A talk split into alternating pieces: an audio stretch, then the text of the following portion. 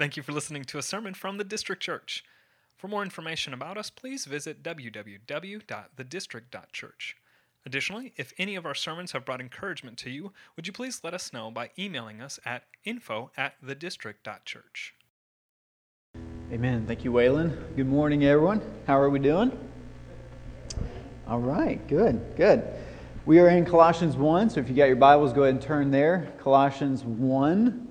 We're going to be in uh, looking at six verses today, Colossians 1, 3 through 8. So just walking through verse by verse uh, our series right now in uh, Colossians, the preeminence of Christ and Him being our foundation. And so Colossians 1, 3 through 8. And if you, uh, if, if you do look at the liturgy document that we send out in the email every week, uh, apparently on there it only says I get 20 minutes today. And so um, I'm going to have to kind of speed through this one uh, because of that. But just kidding, you know I don't look at those things, and nor do I follow them. Um, but, anyways, Colossians 1 3 through 8. I'm going to read through it, and then um, I'm going to have you look at one verse within these six verses uh, to kind of highlight and underline, and then from there, we're going to unpack each of them um, as kind of the foundation. So, starting in verse 3. We always thank God, the Father of our Lord Jesus Christ when we pray for you, since we heard of your faith in Christ Jesus and of the love that you have for all the saints, because of the hope laid up for you in heaven. Of this you have heard before in the word of the truth, the gospel, which has come to you, as indeed in the whole world it is bearing fruit and increasing, as it also does among you since the day you heard it and understood the grace of God in truth, just as you learned it from Epaphras, our beloved fellow servant he is a faithful minister of Christ on your behalf and has made known to us your love in the Spirit. So, the one verse that I want to kind of look at first and get you to underline or highlight or however it looks for you, um, just remember, is the uh, verse, the beginning of verse 5, which says, Because of the hope laid up for you in heaven. Because of the hope laid up for you in heaven. That verse specifically in the context of these verses is really the springboard into understanding these six verses. Because here's something interesting that I've experienced in, in my now 20 years as a believer, the last 14 years in full time ministry. The thing that's interesting to me is God never commands a Christian to rejoice if there's nothing to look forward to. Never commands us to rejoice if there's nothing that we are looking forward to. Because the gospel is the good news that there is always something to look forward to. Something so good that any suffering, any ailment, anything that would hinder us might be required of us will seem light and momentary by comparison. Paul talks about that in 2 Corinthians 4:17 when he says because of the future oriented heaven that I am going to experience the glory of the Lord because of that, anything that I experience now that is suffering or turmoil or affliction, whatever it might be, I find it to actually be light and momentary in comparison to what I'm going to receive. Basically, I can endure anything because of what I'm going to receive and because of the eternity of what I'm going to receive and what I'm ultimately going for. And since there's always this sort of secure and happy future laid up for the Christian, the command remains in force rejoice always. Again, I will say, rejoice. I was actually having a conversation with Ezra this week, um, my soon to be five year old, uh, about heaven and the fact that just a few weeks ago, great grandpa uh, went on to be in heaven and is no longer crying. And, and as we were having this conversation, because Ezra asked, Where did great grandpa go? Um, as we were having this conversation, I, I said, In heaven, there's no crying. He's not crying there anymore. And Ezra kind of responded, um, well, he said, can, can we go there? Like, well, let's go right now if there's no crying. And essentially, I said, well, right now we can't go, but, but maybe one day we'll, we'll go. We'll get to be there. To which then he kind of responded with, well, in that case, let's just go to Top Golf. Um, like he just wanted to go somewhere that makes him happy, somewhere that makes him feel good. And that's something that he's looking forward to. Now, he has a really hard time of the patience of, of actually getting there and keeps asking me, where on the calendar is it that we get to go to Top Golf? Um, he keeps wondering about that. But there's this hope that we have as believers of looking forward to something one day that then changes the way in which we actually live now, today. And this is really the foundation for these verses that allows us to be able to understand them is what's going on in the current situation that they're able to operate in because of this hope laid up for them in heaven. Now, one of the modern objections to looking forward to heaven is this that that type of theology is so future oriented and so otherworldly that it takes people's minds off of the pressing needs of the present and turns them in on themselves and their own private spiritual happiness. One of the views that if we only think about heaven, then we're not actually going to look at the current needs around us. We're not going to be present where we are if we're only looking forward. And what they actually think, in other words, is it does not produce love in the present, but it actually produces this sort of escapism that I can escape the current because I'm just always thinking about the future. And so we must ask is it true that when Christians set their minds and their hearts earnestly and intensely on the future prospect of sharing the glory of God and seeing the risen Lord and being freed from sin and sickness and living in joy for all eternity, when Christians set their hearts and minds there with deep longing and strong confidence on these things, do they become so heavily minded that they are of no earthly use? Do they become self centered and fall prey to, as they say, escapism?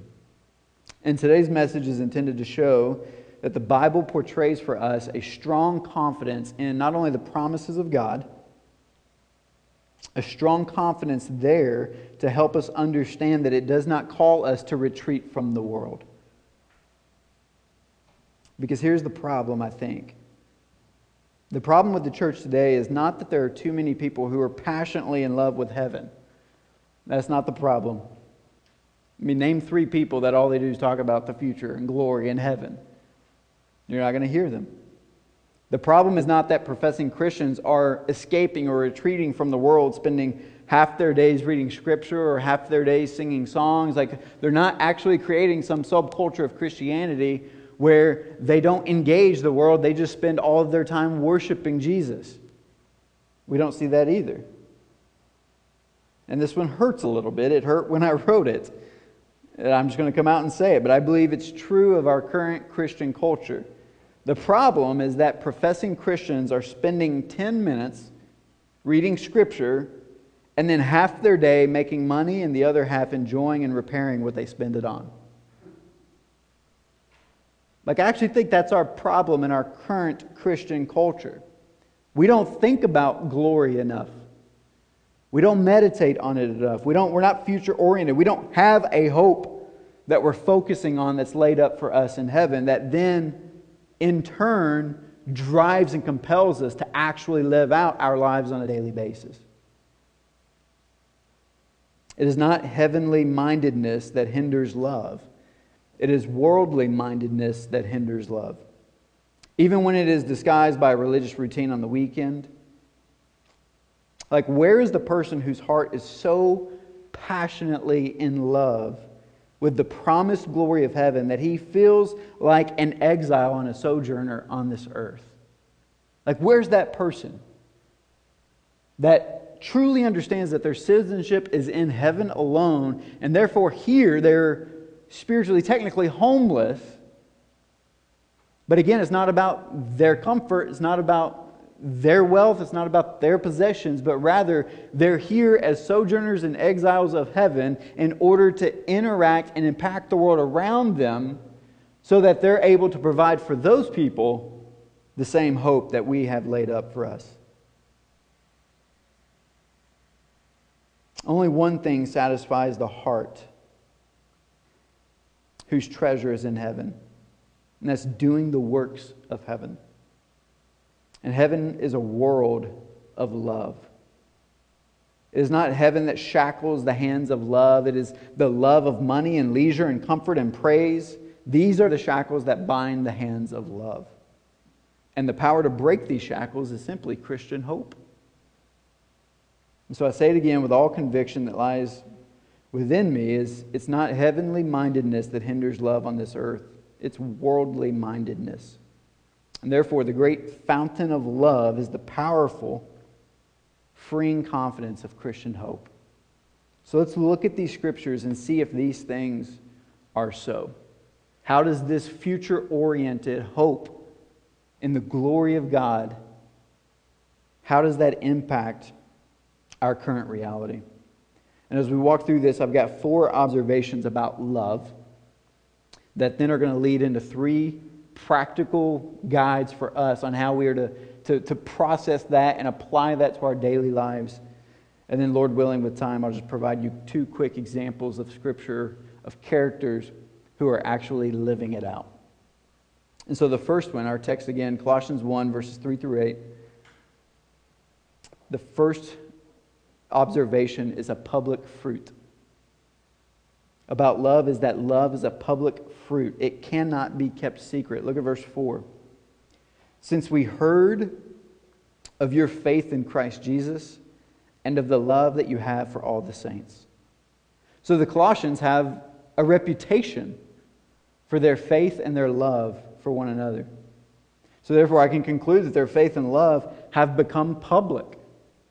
It's something that people are seeing and hearing as they live out their Christianity, as they live out their faith in Christ, as they live out their, their church culture within the city of Colossae. People have heard of them and have, are seeing not only their faith, but also their love. It's become public. It's become that they're literally fulfilling what the Lord says in Matthew 5:16 in the same way, let your light shine before others so that they may see your good works and give glory to your Father who is in heaven. So love is not merely a private and secret affair. It always involves other people and so it becomes public. And you've heard me mention that before that like our relationship with Jesus is not a personal relationship with Jesus. It is a public relationship with Jesus. He designed it to be a public relationship with Jesus. Not only for lost people to come to know Him and to see Him and to treasure Him, but also for the saints, for us to be an example for them. I love that Paul talks about that to Timothy in 1 Timothy 4.12. Set an example for the believers in love, in faith, in life. The second observation is that it is a fruit of hope. Love is that it is a fruit of hope. It is the overflow of the fountain of hope. Look at verses 4 through 5a. Since we heard of your faith in Christ Jesus and of the love that you have for all the saints, because of the hope laid up for you in heaven. So the connection between verses 4 and 5 shows that the hope is the actual cause of the love. Their love for one another is there because of their hope that's laid up for them in heaven. The word hope here in verse 5 refers to the content of our hope. The content of our hope. It's the thing hoped for, to the actual joys that are laid up for us in heaven. It, it doesn't refer to the feeling of hope in our hearts. That's not what it's talking about. It's not t- trying to, to get you to have some type of feeling or experience well up within your heart that you then hold on to that for the future, or you hold on to that in, in, in regards to what's going on in our current circumstances. No, it's, it's giving you objective evidence that there is a hope laid up for us in heaven. There, there are promises of God for us in heaven that are real, that are tangible, that exist, that we get to look forward to, and that dictates then the motives and the treasures of our heart.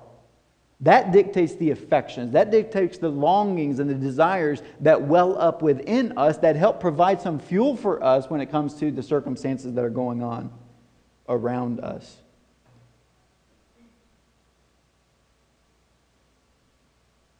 So, if you ask, how does a distant future benefit cause love in the present?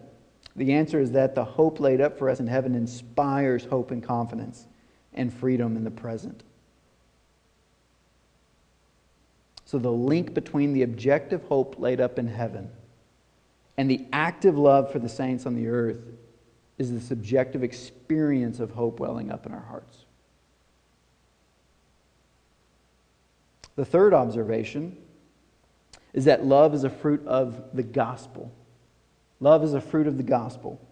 Picking up in the middle of verse 5, it says this Of this, referring to the hope laid up in heaven, of this you have heard before in the word of the truth, the gospel, which has come to you, as indeed in the whole world it is bearing fruit and increasing, as it also does among you since the day you heard it and understood the grace of God in truth.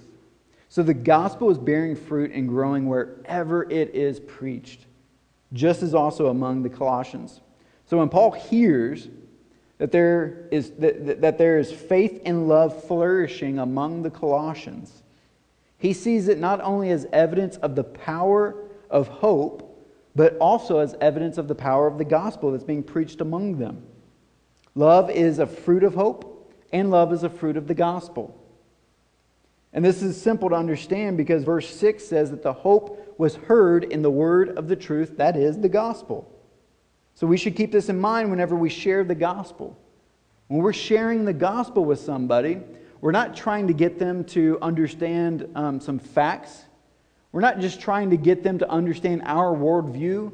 We're not just trying to get them to understand uh, uh, uh, our version of morality when it comes to a standard of living from the Bible. We're not trying to convince them of those things. What we're trying to do is lay before them the objective hope that actually exists in the person and work of Jesus Christ, and let that objective hope in Christ be what turns them from placing their hope in worldly things that are fleeting. Like salvation is simply the transition of trusting in worldly things to trusting in Jesus. Because if we trust in worldly things, which is sin, it's ultimately going to lead to our destruction, death, despair, and eternal separation from God. And in that place, that person lives with no hope. No hope. So for us, what we're doing in preaching the gospel is sharing with them there is a better hope. There's something concrete here that we can hold on to, and that's the good news of Jesus Christ, the gospel, which provides for us a hope that cannot be taken away. So we've seen that love is a public fruit, love is a fruit of hope, and love is a fruit of the gospel. The fourth observation is that it is a fruit of the Spirit.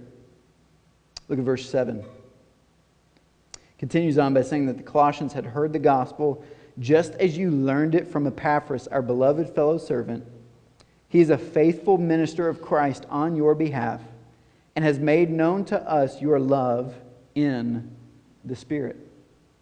So, the love that the Colossians have for Paul and for all the saints and for the community around them is not a love that is natural to the human heart. It's not a love that's natural to the human heart. It's not a love that we can manifest. It's not a love that we can create. It's not a love that we can kind of muster up within us. It's not a love that when we see them, we respond by saying, I want to love you. It's not that way.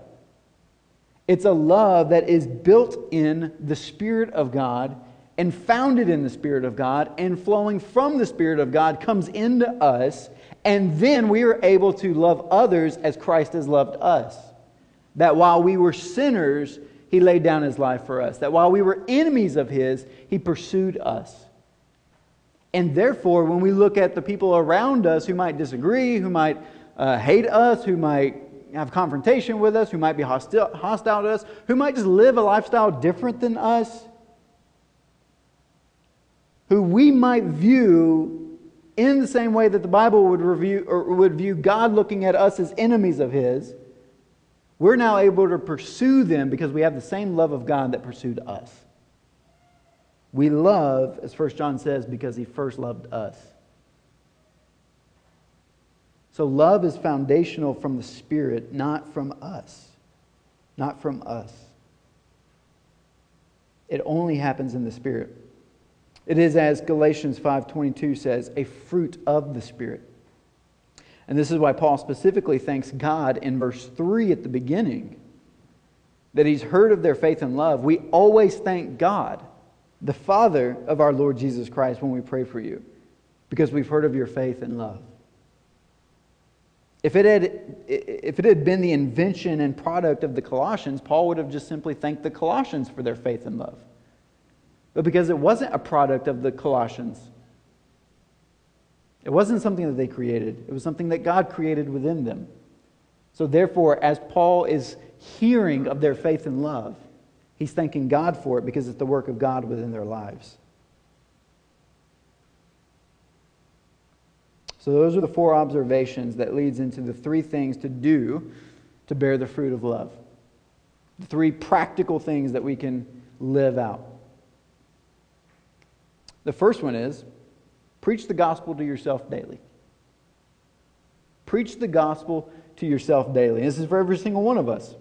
It directs us to give heed to the gospel. Practically, this means to listen to the word of God, read the word of God, especially the promises and warnings. Verse 5 says that we learn about hope in the word of truth, the gospel.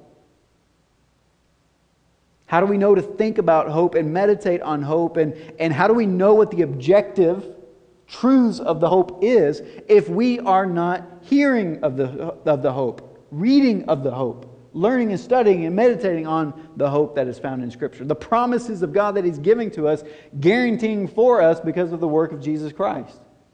If we don't know what they are, we don't know what to hope in. And therefore, he's telling us give yourself over to understanding the word of truth, the gospel. Preach it to yourself daily. Day in and day out, we must direct the attention of our minds to the word of truth. If we don't have the word of truth, we don't know anything. We don't know Jesus. We don't know what God is like. We don't know how the Holy Spirit's working if we don't see how He's worked already and see how He's communicating to us and see how He's describing Himself and see how He's pursuing us and see how He's saving us. He's, he's given us everything we need in His word of truth that the gospel brings to life within us as we're able to understand it by the, the way of the Holy Spirit, the helper coming to guide us in the truth. He's literally providing it for us so that as we go to it, He's illuminating our hearts and our minds to be able to understand who He is, and therefore that wells up within us the hope that we need to hold on regardless of what we're walking through and going through. Preach the gospel to yourselves daily. Second thing is be in the Spirit. The text directs us to be in the Spirit. Verse 8 says that the love of the Colossians is the love in the Spirit. It is the Spirit that makes the difference between whether the gospel will create hope in you or whether it leaves you feeling cold. Best way I love to, to, to refer to this, and, and this is going kind of way back in, in some of the earlier days when we were talking about what does it look like to, to worship, and it's worshiping in spirit and in truth. We cannot worship in truth alone. You cannot have number one without number two. You cannot just focus on truth. What, what you become is what we just refer to in kind of the theological world as a fundamentalist. I want to know all the facts so that I can win an argument. But if I'm not in the Spirit of God, those facts don't actually transform me into being like Christ. We worship in spirit and in truth. We need both of those. But you also can't be in the spirit alone without the truth. Because the truth helps us to understand what the Spirit is doing in our lives. How He's leading us, how He's transforming us, how He's causing us to love, and how He's showing us how to worship and how to steward our lives. He's leading us in all of those areas as he's guiding us in understanding the truth. Paul described the way the gospel came to the Thessalonians like this in 1 Thessalonians 1 5. Our gospel came to you not only in word, but also in power and in the Holy Spirit and with full conviction. See, that, that's huge. The gospel came to you not only in word, so there was someone there preaching the gospel to them, bringing the truth, like just literally transferal of information. That's what preaching the gospel is, just a transferal of information. We want to give you the truth that's in the scriptures. We want to provide that to you. But if that's it, then it actually never leads to a full conviction. We have to have the Holy Spirit come in with full power, as it says in Thessalonians, to provide us from the truth and from the Holy Spirit a full conviction of heart and mind that this is where we're placing our hope and therefore going to orient our lives around. That's huge. That's important. It's imperative. So, practically, we must endeavor to forsake all self reliance as we hear the Word of God and seek the power of the Holy Spirit. Not to tell us things that aren't in the Scriptures, but to make us feel the wonder of what is in the Scriptures. Our cries must become like the psalmist in Psalm 119, verse 18 Open my eyes that I might behold wondrous things from your law. We should pray for ourselves the way Paul prayed for the Ephesians in 118. That God might have the eyes of our hearts enlightened, that we may know what is the hope of which he has called us, what are the riches of his inglorious inheritance in the saints. And we need our hearts enlightened to that, to the hope that he's called us. The third application is that we are to set our hearts on the hope laid up for us in heaven. So we go to the word of truth, we're in the Spirit, and those two things lead to the full conviction where we then set our hearts on the hope laid up for us in heaven. Colossians 3 1 through 2 says this, and this is jumping ahead a couple of chapters. If then you have been raised with Christ, seek the things that are above, where Christ is seated at the right hand of God. Set your minds on the things that are above, not on the things that are on earth. In other words, as you read or hear the Word of God, and as you rely on the supernatural work of the Holy Spirit, you should, you should consciously will to transfer your, transfer your affections of the world onto the hope laid up for you in heaven. It's a transfer of, of, of affections towards this thing that I was running after to now I'm running after this. Because I'm now seeing with full conviction by the Holy Spirit and the Word of truth that this thing that I've been running after doesn't work out. And this thing that I can run after now, because of the gospel of Jesus Christ, I can see objectively provides me hope and satisfaction. and that it wells up within me that in that place I know that I am fully 100% provided for.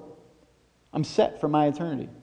It's kind of like think about it in terms of if you've sat down with a financial advisor and they're like, you know, you need to set aside this amount in order to retire at this point so that you're 100% covered for some type of retirement. This is God looking at us, sitting down as our, as our spiritual advisor and saying, I'm looking ahead and I've actually deposited for your account by the gospel of Jesus Christ everything you need to be set for life and life eternity. Therefore, you can just sit back and live out the implications of this on your life. You can live out and, and live freely because you don't have to work your way to providing for yourself for eternity. He's already done it for us. He's given us everything we need to be able to hope in that then changes how we live it out. And I believe this is what it means when Philippians 2 12 through 13 says, Work out your own salvation, for God is at work in you both to will and to work for his good pleasure. I believe God, in working out our salvation, right now is working within us to transform our will and our works. Our will leads to how we choose to live our life. Our will is our conviction. And He's working within us to shift that model from let me earn for myself to now let me receive so that I can give and focus on others. And by receiving, I'm just talking about the hope laid up for us in heaven. I've received everything in full, and therefore now I am free to be able to live it out and give it out and, and just share it with everyone around me.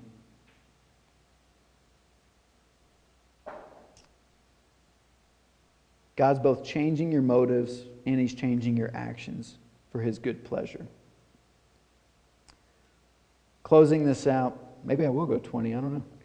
Direct the attention of your mind day and night to the word of God's promises. Seek in all humility the help of the Holy Spirit to see the wonder of what is really there. And as Peter says in 1 Peter 1:13, set your hope fully on the grace that is coming to you at the revelation of Christ Jesus. So that by the grace of God the result will be the visible fruit of love. What will it look like? If, if, if hope produces for us love that's rooted in the Spirit of God, then it's going to bear the fruit of that love. And as we see in 1 Corinthians 13, what is love? For us, we will be more patient and more kind.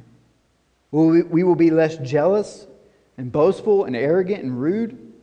We will not just seek our own advancement, but will strive to do to others what we would have them do for us. We will not be so irritable. We won't be so prone to keep an account of wrongs or return evil for evil. We will be inclined to bear all things and endure all things for the sake of our neighbor. We will not speak about our neighbor's faults without first going to the neighbor ourselves. We will return good for evil and use our discretionary time not by maximizing our fleeting comforts, but by devising ways to be a blessing to the lost and suffering around us. More and more, our whole lives will take on an overflowing and other directed spirit. An overflowing and other directed spirit. And this love will transform you and your family and the church. And as Jesus says, the world will see your good deeds and they will give glory to your Father in heaven. There's no better evangelism in all the world than a church whose hope in God is so strong that they gladly deny themselves in order to meet the needs of others. They gladly deny themselves in order to meet the needs of others. No better evangelism than that. Now, let me show you real quickly the two biblical examples of people who have performed acts of love by the power of hope. And I pray that these examples, these illustrations, will stir you to hope and love the way that they did. The first one is Hebrews 10 34. The situation around this is that some of the church members had been imprisoned, and the rest were faced with the moral dilemma of whether to go around and, and save themselves or whether to, to go visit the prisoners and risk of losing their life and also losing their possessions. And in Hebrews 10:34 it says this, "For you had compassion." Think about that conviction. You had compassion on those in prison, and you joyfully accepted, joyfully accepted the plundering of your property, since you knew that you yourselves had a better possession and an abiding one. What was the power that drove them in love to the prison doors, knowing that their houses would be plundered, seized, robbed, looted, fill in the blank. He says, because you knew, you knew, hope with objective evidence, you knew that you yourselves had a better possession. And not only was it just some future oriented better possession in heaven, but it's an abiding one in the present. You have Jesus Christ right now. And because you have Jesus, you have all that you will ever need. Therefore, you're free to be homeless. You're free to be jobless. You're free to lose your family. You're free to experience suffering and trial and all kinds of issues because in Christ you have everything you need. That's how the early Christians were living their lives. Was you can plunder and take everything from us, but in taking everything from us, you've actually taken nothing from us. To put it another way, it was heavenly mindedness that broke the power of worldly love for furniture and houses and security, and it freed the saints to risk their lives in love. The second example is Hebrews 11 24 through 26, and this one's going Old Testament. What power moved Moses to leave the comforts of Pharaoh's court and become the leader of a grumbling and stiff necked people that would then wander in the wilderness for 40 years. Hebrews 11, 24 through 26 says this By faith, Moses, when he was grown up, refused to be called the son of Pharaoh's daughter, choosing rather to be mistreated with the people of God than to enjoy the fleeting pleasures of sin.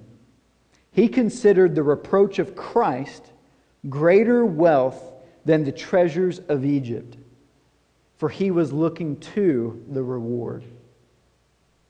Man, this is an illustration of how confident hope for a great reward actually changes our values.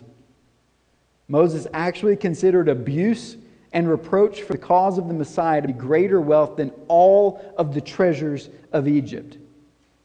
I mean, he was utterly out of step with the world around him, completely countercultural at this point.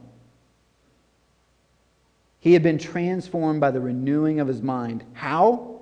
It says at the end of verse 26 because he looked to the reward. He had set his mind on the great promises that God had bestowed to him. And so let it be said again.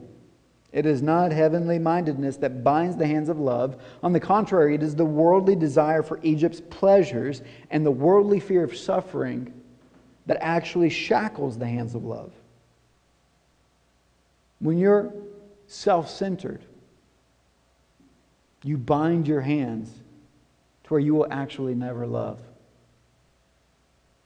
It's only when we see what Christ has done and what he's purchased for us and how he stepped out of his seat at the right hand of God to come down and to die on a cross. I mean, that's laying aside your interest, even though for him this was his interest, was to come and redeem a people by his sacrifice, to love us and consider what we need, knowing that we could not provide it for ourselves. And he moved, he pursued. Again, I think this comes back to this weird thing that Christianity has, has become this mindset that it's, that it's for me. And it's not. It's for the people that God has ransomed and purchased for Himself. Christianity is for God, it's not for me. Yes, it is a benefit that I receive by having Christ and also having the purchased hope of glory laid up for me in heaven. That is a benefit for me, but that's not about me. When we make Christianity about us, then everything serves to pursue us, to serve us. It's even hard. I, I, wonder, as we kind of talking about the ministry fairs, we sent that out this week. I wonder for some of us, like as we're looking through that, it's again, how is me signing up for these things in order to serve going to serve me rather than serving the body and serving the community? We've got to have an or, like a reorientation of our minds based on what Christ has done, rooted in the Spirit, grounded in hope that actually leads to love. And if we don't go and if we don't process it through that lens, if we process it through a lens of Christianity for you, then it'll never work. We will never be a church that truly thrives, that's vibrant, that's experiencing the Spirit of God on a daily basis, grounded in the Word of truth, growing in it and being transformed on a daily basis. Full conviction in Him and Him alone, not in our convictions that we have been trained in our entire life by the worldviews around us but having those convictions shifted to Christ's convictions and what he wants for the world around him. That's what we need. We need the preeminence of Christ at the core. We truly need him to be the cornerstone in our lives, flowing out so that when people look at us, they're seeing us overwhelmed and overjoyed by the hope laid up for us in heaven that is in the Spirit of God according to the gospel of Jesus Christ. And that in turn, they'll come to faith in Jesus because they will want to glorify the Father who is in heaven. So it's not going to be them coming and saying, man, the, the district's amazing. This is what they've done for me. No, it's going to be them coming and saying, this is what the Lord has done for us. This is what Jesus has done for us. Even though it might be through the hands and feet of the people within the district, but it's happening, and they're thanking God for what He's doing among us and the love that they're seeing and the faith that they're seeing. Because our faith is grounded in the Spirit, not in anything that we can create or anything that we can do. That's the kind of people that I want us to be on a daily basis transformed. And that's why we offer the ministries that we offer so that we're hoping that everything is grounded in the word of truth and grounded in the Spirit of God. And at the end of the day, the only two things that really anchor us there is going to be the Bible and prayer. Those are the only two things that anchor us to His truth and to the Spirit of God is the Word and prayer. That's why the apostles were devoted in the beginning to the ministry of the Word and prayer, because that's what anchored them to God's design for them the design for the church, the structure of the church, everything, the flow of it, the ministry of it, the service that they did to the community around them, all of it anchored there. Therefore, everything that we offer flows from at least one of those two categories. It drives us.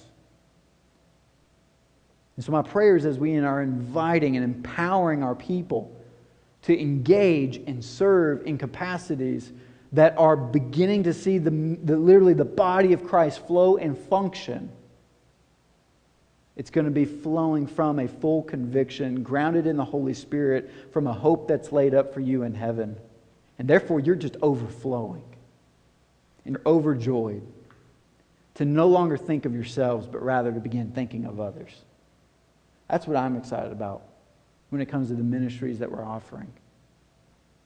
And seeing people again, become other directed. Other directed. Let's pray. Father, we thank you so much for this truth that you have given us in Colossians. We thank you so much, God, that it is you who is the one who is working this within our hearts and within our minds. And that even now, as we're processing this, this truth and this message. It's not anything that we have to go and, and, and work and earn in order to, to make happen within ourselves. But we simply meditate on you. We pray to you. We, we rely on your Holy Spirit to transform us, to give us the full conviction within our hearts and our minds so that with compassion, we begin to see others and the needs that they have, and we move towards them just as you have moved towards us. We actually begin to love because of the love that we've seen you give us. Father, that is our prayer. That is our desperate cry today. Is that what you've done for the Colossians, you will do for us. And we can have confidence that you will, because it is you who are working within us to will and to work. So we thank you, God. And we glorify you and we honor you and we worship you with all of our heart and our mind and our souls. We thank the Spirit for the work that He is doing within us.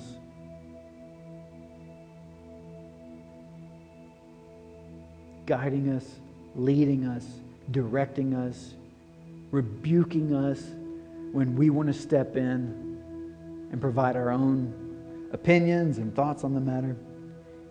We thank you, Spirit, for correcting. And we thank Jesus, the Son of God. We thank him for his sacrifice. For it would not be possible for us to even consider salvation, to even consider any type of hope laid up for us in heaven, if it weren't for the Son seated at the right hand of God. And if it weren't for him dying on the cross,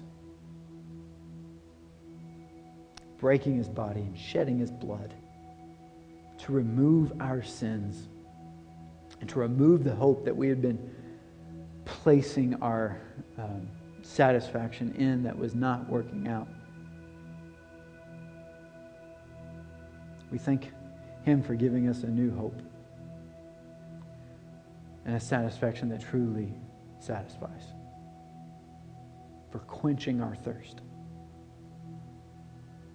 And that thirst is in Him and Him alone, for we hunger and thirst for His righteousness. Thank you, Jesus. For it's in your beautiful name we pray. Amen. Thank you for listening to a sermon from the District Church. For more information about us, please visit www.thedistrict.church. Additionally, if any of our sermons have brought encouragement to you, would you please let us know by emailing us at info at thedistrict.church.